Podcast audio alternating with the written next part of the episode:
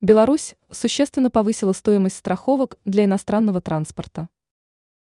Белорусские власти приняли решение в разы увеличить стоимость страховок для иностранного транспорта. Речь об обязательном страховании гражданской ответственности для владельцев ТС из государств, которые не заключили с Минском соглашение о сотрудничестве.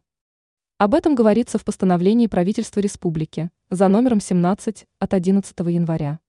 Документ официально был опубликован на правовом интернет-портале Беларуси в субботу, 13 января.